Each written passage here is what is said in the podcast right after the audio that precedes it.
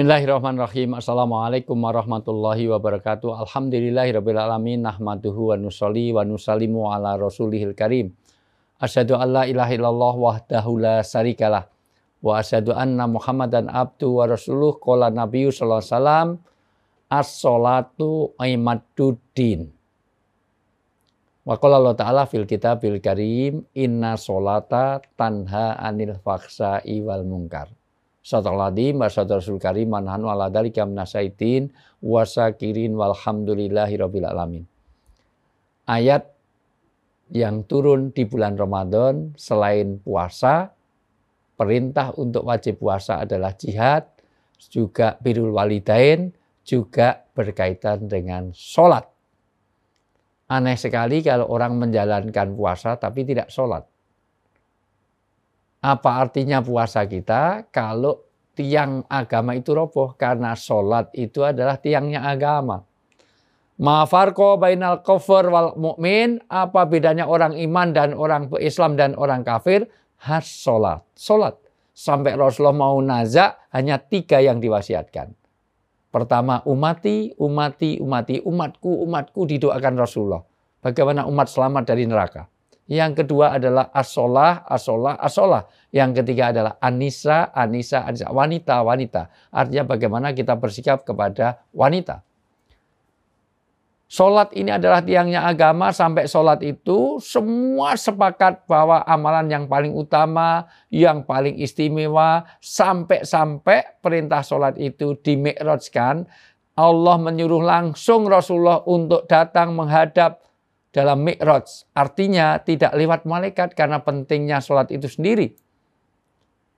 Karena sholat adalah ibarat bodi bagi badan. Orang kalau nggak zakat kehilangan tangannya.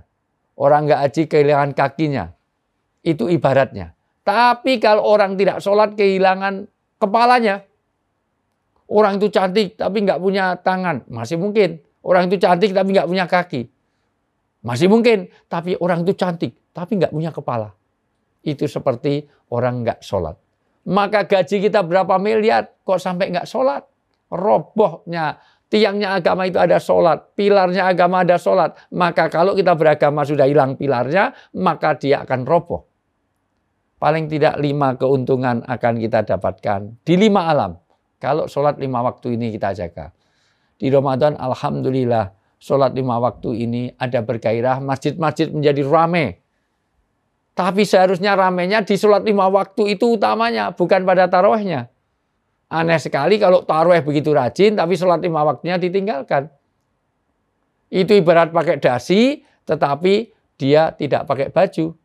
Nggak pakai celana, nggak pakai baju, masuk pakai dasi. Bahwa sholat-sholat sunnah itu bagaimana melengkapi sholat wajib. Maka sholat wajib itu harus diutamakan dulu. Satu orang yang menjaga sholat lima waktu berkah rezekinya di dunia. Rezeki yang diminta bukan banyaknya tapi berkahnya. Pembaca Tribun Jabar boleh gajinya 30 juta sebulan. Tapi kalau anak kena narkoba, istrinya mentel, bawel, cerewet, trigis, makan banyak, tidur petang, ngorok, ngentutan, ngileran, ngantuan, hilang berkahnya. Pilih mana gaji 30 juta, keluarga nggak tenang dengan gaji 80 juta. Tapi keluarganya tenang, aman, damai. Dari sholat akan menenangkan keluarga kita. Berkah. Berkah di dunia. Yang kedua, bebas dari siksa kubur. Di mana siksa kubur itu pertama kali nanti awal dari dia yaumul kiamah yang ditanyakan adalah sholat. Karena sholat adalah kuncinya surga. As-sholatu miftahul jannah. Yang ketiga, dia akan menerima catatan dari amal kanan. Artinya di padang masar nanti semua yang jelek-jelek tidak dilaporkan. Justru yang dilaporkan yang baik-baik. Siapa? Orang menjaga lima waktu. Apalagi kalau bisa berjamaah, apalagi awal waktu, apalagi di masjid. Berjamaah awal waktu di masjid.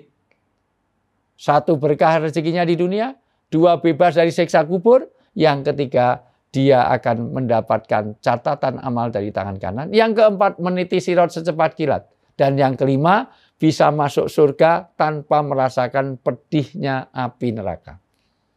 Maka jangan heran kalau di antara pembaca Tribun Jabar nanti wajahnya berseri-seri di surga, tiba-tiba ada orang datang wajahnya kosong separuh. Loh, kok wajahmu kosong separuh? Saya baru pulang dari neraka tadi pagi. Sorenya baru masuk neraka, maka wajahnya masih kosong separuh. Mungkin seperti itu, tetapi ini hanya untuk targib saja. Bagaimana sholat ini betul-betul dengan sholat bisa me, me, apa, mencegah perbuatan keji dan mungkar. Inna sholata tanha anil faksai wal mungkar. Ada dua makna. Satu, orang yang sholat secara goibiyah ada kekuatan untuk meninggalkan keji dan mungkar. Karena orang berbuat keji dan mungkar jarang dilakukan dengan sholat dulu. Orang mau tawuran, ya ada yang sholat dulu dua rakaat, terus berdoa, ya Allah menangkanlah tawuran kami. Orang itu person wanita nakal tidak mungkin sholat dulu. Sebentar tunggu dulu saya tahajud dulu. Tidak. Sholat bisa mencegah perbuatan keji dan mungkar. Maka kalau ada sering orang beramal maksiat, periksa sholatnya. Pasti sholatnya nggak beres. Karena sholat berkaitan dengan kemaksiatan.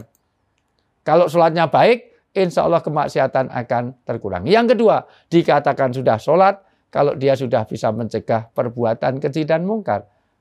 Makanya kalau dia sudah sholat kok masih nyukar sendal di masjid, masih nilep uang SPP, masih nilep uang rakyat, masih mengambil haknya orang lain, berarti dia belum sholat.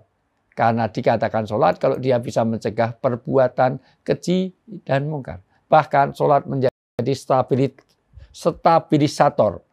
Yaitu bagaimana batin ini distabilkan dengan sholat. Dalam sholat Al-Ma'arid, sungguh manusia itu punya sifat keluh kesah dan kikir. Kalau ada satu kesusahan dia mengeluh, kehilangan sendal aja diumumkan 10 kali. Tapi kalau ada rezeki yang banyak, maka dia kikir. Dia tidak pernah mengabarkannya. Ilal musolin, kecuali orang yang sholat. Sholat adalah stabilitas temperatur batin, maka sangat rugi kita kalau sudah berpuasa, tetapi mohon maaf, kita meninggalkan sholat kita. Masalahnya, apakah sholat kita itu sudah sebagaimana yang dimaksud, bagaimana khusyuk dan khudu. Khusyuk itu berkait aktivitas batin, hadirnya hati di dalam sholat. Jangan makan sholat tidak boleh menahan makanan, tidak boleh menambah dua lubang.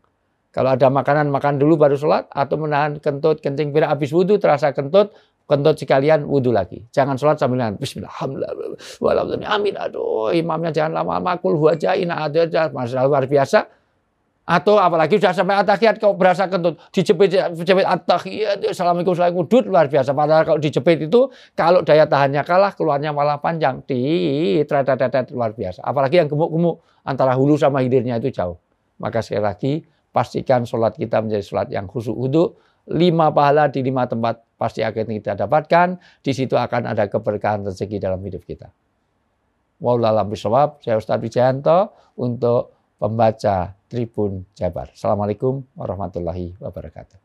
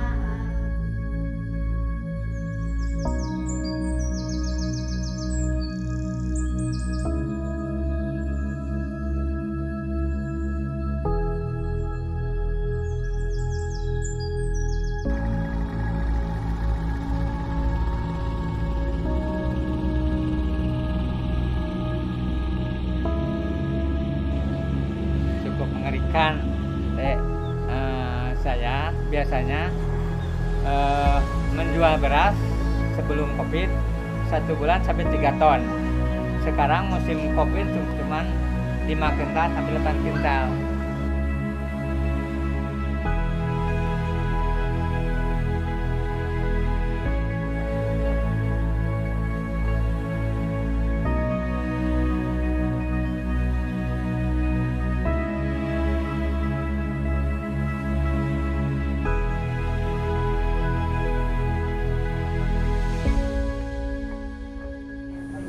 selama pandemi gini gimana Bu yang camping? Ada, tiap ada. Ya? hari iya. Ada pasti ada aja. Iya, tapi enggak kayak dulu.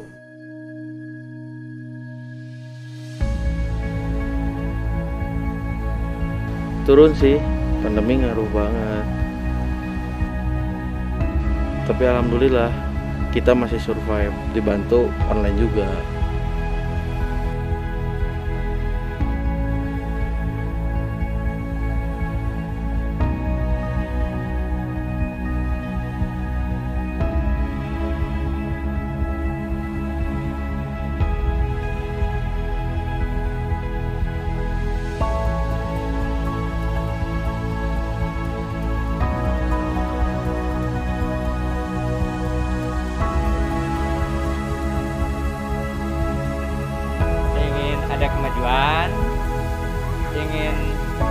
Corona ingin segera hilang dari bumi ini. Bisa saya ingin maju lagi Eh, karena mau menyambut bulan Ramadan bulan Ramadan. Mudah-mudahan Ramadan ini membawa berkah bagi kita semua